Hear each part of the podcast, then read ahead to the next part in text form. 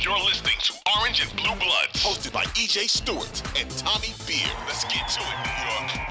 with this Mitchell Robinson injury. So Nick say Mitchell Robinson had successful surgery to repair a fractured thumb suffered in Wednesday's loss to the Wizards. Robinson will be reevaluated in three weeks and remain on the shelf until at least then. Robinson is in the first year of a four-year, $60 million deal. He's first in the team in blocks, second in rebounds. So a, a, a major loss here. Uh, Tommy, just off the off the jump, how do the Knicks make up for this Mitchell Robinson loss? They got to hope that the Isaiah Hartenstein they signed shows up and not and not the Hartenstein that's that's basically been a net ne- a, significant net negative for the Knicks over the past month or so. Um, you know they they signed Hartenstein as uh, you know what they felt would be a important contributor um, and a key cog in the rotation. Um, you know, it's going into the season there wasn't it wasn't even sure that Mitch Rob would be the starter. You know, there was there was talk that maybe Hartenstein could play Yeah. starters minutes or you know and and most more than likely split you know the 40 minutes 24 24 um on the plus side of things Jericho Sims exceeded expectations. We kind of saw that in training camp, um, in summer league when he when he played really well, um, played well in the preseason, carried that forward going into the regular season, and, and has stepped up. Um, so he can be relied upon minutes. Hartenstein hasn't lived up to expectations. So, um, and to me, the key going forward, and and this is kind of um, something that I, I think makes a lot of sense for the Knicks is for them to really experiment with the Obi Randle combination at, Yeah. four and five. Play some Randle at five. Um, you know, I was just uh, uh, I'm, I'm uh, in the process of writing about it uh, this morning. Um, the Knicks really have failed to have, have failed Obi Toppin. Um, it's it hasn't been a, a good maximiz. You know, they haven't maximized his skill set, his talents. Um, arguably the most athletic player on the team, um, reigning slam dunk champion. They stick him in the corner.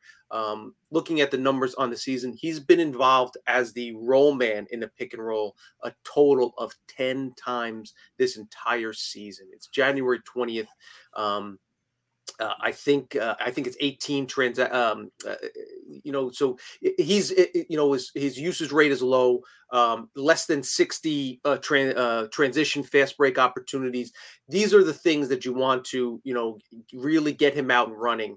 Um, it's just it's been a terrible situation for for Obi playing behind Randle for Thibs, who doesn't you know who's, who's not a big proponent of resting his stars, um, and just the way that he's been utilized, they haven't maxed it out uh, um, trade deadline's three weeks away. This is an opportunity for the you know they part ways because it, it right now this is trending like they're they're headed towards a divorce. This may be one last opportunity before they sell low on a player that's talented and and and, and is coveted league wide to give him an opportunity to kind of show what he can do. Um, just all the things have kind of fallen into place. Mitch Rob being out, um, you know, the Hartenstein struggling, the Knicks offense kind of stagnating a little bit. This is an opportunity to inject some energy and some athleticism into and some pace into into the Knicks offense, and I think Obi's the guy to do it. Um, and I hope that they uh, that they incorporate that going forward. Yeah, and and to me, it it, it becomes almost less about even just trying something that may or may not work with Obi. It almost becomes more of a um self preservation for the Knicks to play Obi more minutes because of how bad Hartenstein has been. Like the notion of playing Hartenstein 25, 30 minutes at this point is scary to me with how he is playing. Now, like we talked about in the previous episode, maybe that's what he needs. Like maybe he just needs Right. more time, and maybe he needs to not have necessarily have to be looking over his shoulder, knowing he's going to come out soon because of how poorly he's playing. But in a game or two, if you see that he's still giving you essentially no production with the extended minutes, then you have no choice but to play Obi Toppin more minutes because we know Jericho Sims, as good as he's played, he's not necessarily a guy you want to play 25, 30 minutes either. So I think for the sake of just self-preservation, even forget about, you know, whether or not you're gonna lose him or, or not get the most out of him. Like they have to play the best players they have on the team. Isaiah Hartenstein playing 30 minutes is just not conducive to that. So they're gonna have to give Obi Toppin more opportunities. And I kind of hope that maybe this is kind of Obi's moment that we saw from Quentin Grimes earlier this season when Quentin Grimes got started to get more time after coming off an injury and he had, he hadn't had to work himself into shape. And he started playing extremely well. like maybe this is the opportunity Obi needs. Like maybe um, he came back from this uh, recent leg injury. He's kind of been playing very spot minutes, not necessarily getting involved in the offense. You know, the only hope really Knicks have, I think, is, is that he kind of plays towards the level he was playing earlier this season, and we do see Thibs work with that four or five man lineup of Toppin and Randle. The Knicks are not going to be great defensively with that lineup. The Knicks aren't going to rebound that well with that lineup, but the Knicks can outrun people and they can outscore people with that lineup. So I'm hoping that Thibs and the team understands that that has to be orchestrated in this uh, equation. Yeah, 69 minutes. Uh, Toppin and Randle played together. Um, it's been basically a net neutral. Um, I think it's like minus 0.8 net rating. Um, so not great one way or the other, but they're actually better defensively than I thought they'd be. I think it's around a 113 defensive rating um, in that two man lineup. Um, so yes, it, it's definitely worth worth exploring at least at the minimum. Um, uh, and, and two other things. Hartenstein, um, maybe as you said, getting shifted into the starting lineup, you know, m- maybe you know, kind of jumpstart what. plus the fact that he's going to be playing alongside um, uh, Barrett, Randle, and and and a, and a, great point guard in Brunson, so that yeah. may also trigger, you know, t- kind of. Um, and but but two things. Um, uh, one with Hartenstein, if he's on the floor, put him in situations to both, both this goes for both Toppin and and and Hartenstein. If they're on the floor, put them in situations to succeed, and that means you do, having Hartenstein do the things that he does well facilitating from the top of the key, you know, having them catch the ball to nail and and, and feed, you know, shooters on the outside, have guys cutting.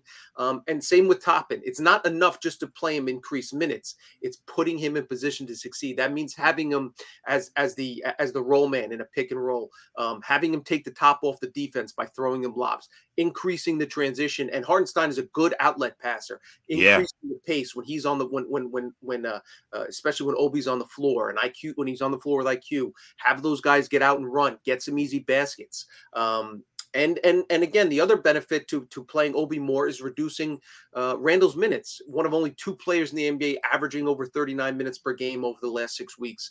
Um, we've talked about that before. Um, that that serves the dual benefit of not only increasing Obi's opportunities, um, but giving Randle some some much needed rest in games, um, so he's not worn out by the fourth quarter. And I don't know if you remember the game against the Warriors when Knicks had this massive blowout at the Garden. And in the second half and most of the fourth quarter, a lot of the bench guys were playing, and Hartenstein was playing. And essentially, we saw like Clipper Hartenstein there for the first time all season. They were doing a lot of backdoor cutting. They were doing a lot of movement with him in the high post, finding guys open for layups, open for jump shots. He was hitting guys out on the break and transition with these outlet passes. And you know, I, I tweeted watching that game saying it looks like the Knicks are maybe workshopping uh, some Hartenstein sets that they haven't run all year. Like, or I don't know if that was just the bench guys just saying, well, Thibs doesn't really care. He's probably sleep over there because we are blowing the team out. Let's just do whatever we want. But like, I, I hope maybe that somehow they could like tap into that a little bit. I think it also would help.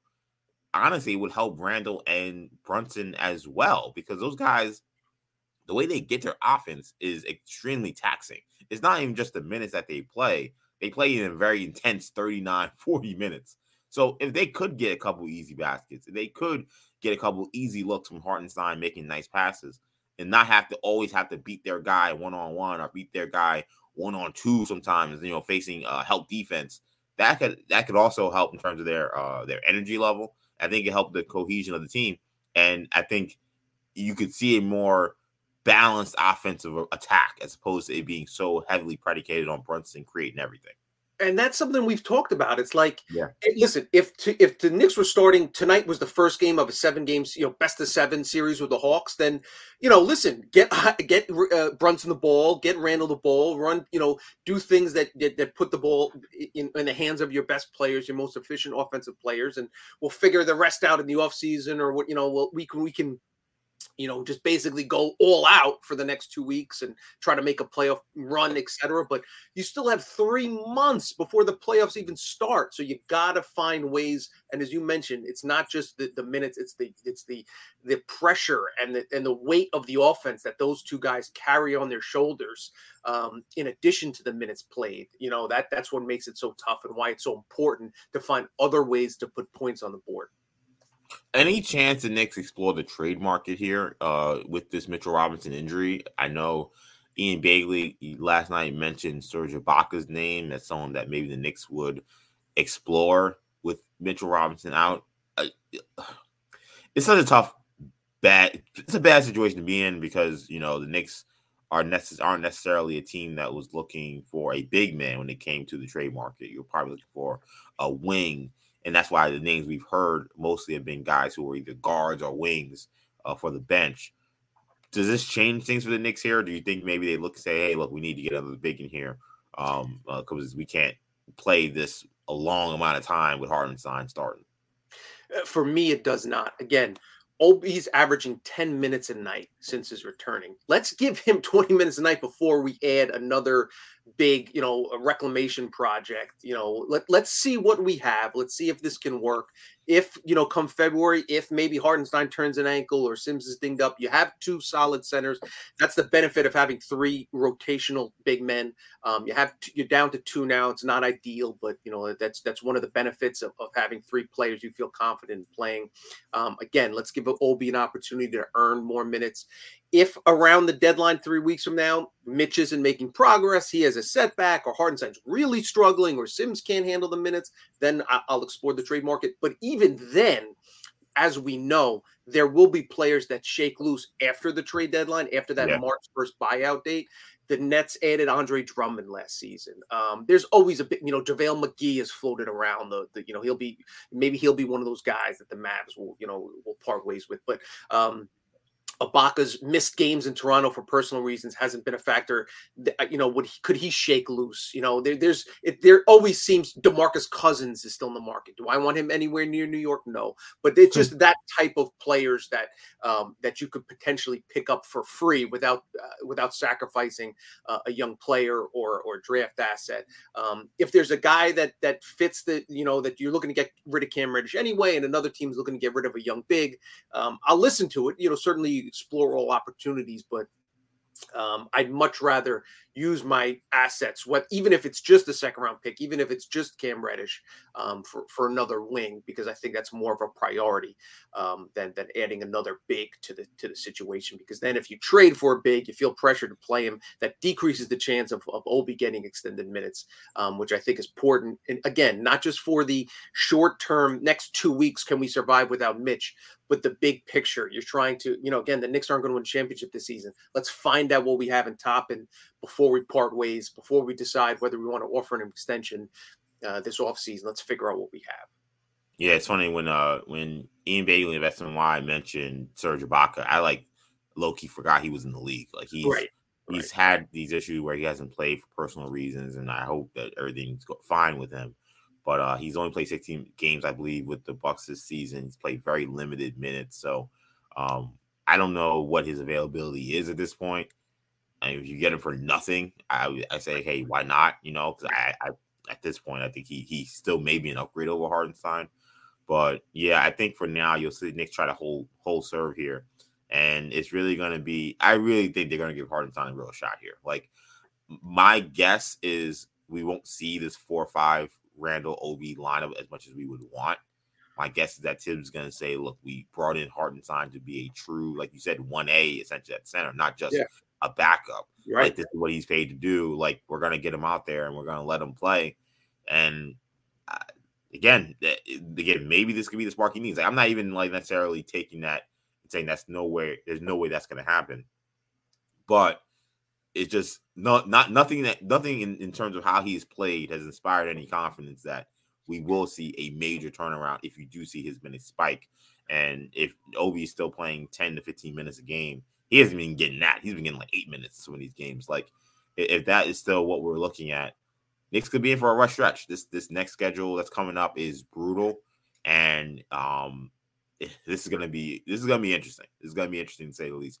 Last thing, real quick on on this uh, injury for Mitchell Robinson. I mean, we've had injuries with him really throughout his career, outside of maybe a couple of like on the court things when it comes to maybe fouls or free throws. Like it's, it's the one thing that people will look at and maybe question Mitchell Robinson's long term value because of the injury risk. Like how you feel now with Mitchell Robinson out another essentially month of a season with an injury. Do, are you is there any concern that this is going to be just something we're going to deal with with, with, with Mitch as a next?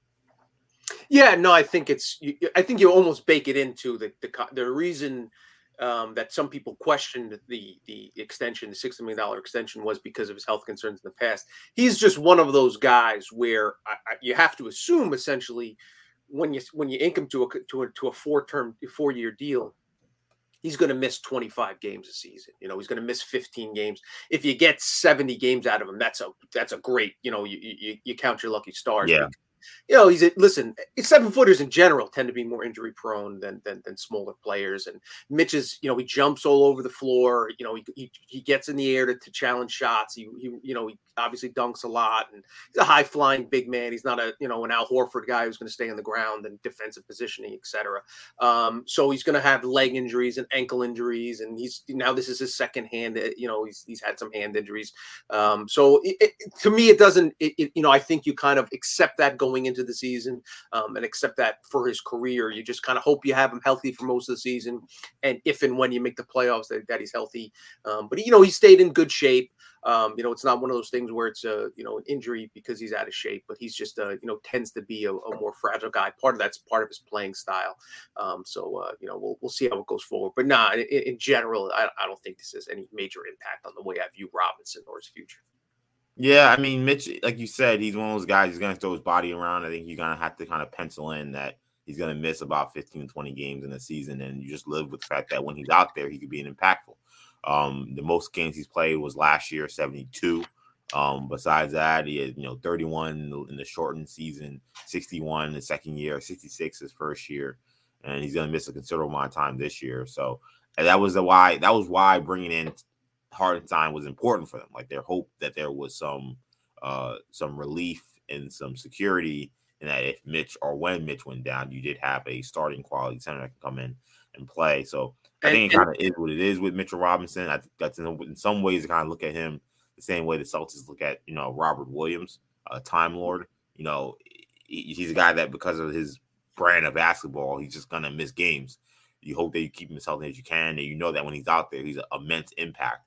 I think Mitchell Robinson essentially is that kind of player. So Knicks gonna just have to live with that and just hope that you don't have some crazy catastrophic injury. He seems to have avoided. Like he, he we haven't seen something where you're like, oh, that he's gonna have this problem for a long time. Like maybe the broken foot was the one where you thought, oh, this is a little concerning when he couldn't come back in 2021. But outside of that, it seems to be a lot more freak things. Um, he also is a guy that like every time he hits the floor, like I like hold my breath because he always looks like he's in so much pain as he's playing through whatever he's going whatever he's going through. So uh so you know he hasn't he hasn't had the, the big one yet. He hasn't had the massive injury that makes it okay. Maybe this contract is going to be a problem. You know, hopefully, uh, you know this game again was kind of a freak thing. He got the ball slapped out of his hand, and you know he hurt his thumb. And somehow it looked like I don't know if you saw the video. Like it looked like he played through that injury for a good couple of minutes before he went out. Like so, uh, I guess credit to his toughness, but yeah, it's an unfortunate break for the Knicks. We'll see how they adjust, but um, I, I would, I would, I would, I would say it hurt his free throw shooting, but it, it can't get any worse. Like, that's true. Mitch, please put some air under the ball, like you know, to like just.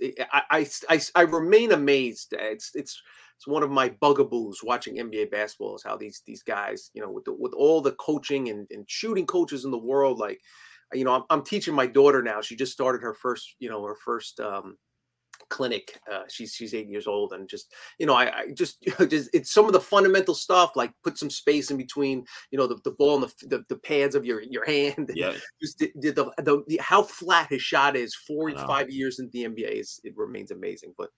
Um, so that's uh, neither here nor there. I suppose. Tommy, aka the shooting coach, uh, on the on the uh, Orange and Blue Bloods podcast, uh, giving Mitch some advice on the free throw shooting. Yeah, it is weird. Like, um, you know, he shoots a flat line drive, and I've never seen him shoot otherwise or shoot a different kind of shot. I don't know who has decided that that's the best way for him to be a 50% free throw shooter. Like, I, you would think they put more hand on the ball, he couldn't be much worse, but yeah, right. That's how he that's how he shot free throws pretty much since he's got here. So, uh, wish him Mitch the best of luck. Uh, great that the surgery seemed to go well, and and hopefully he's not on the shelf too long. It's certainly need him.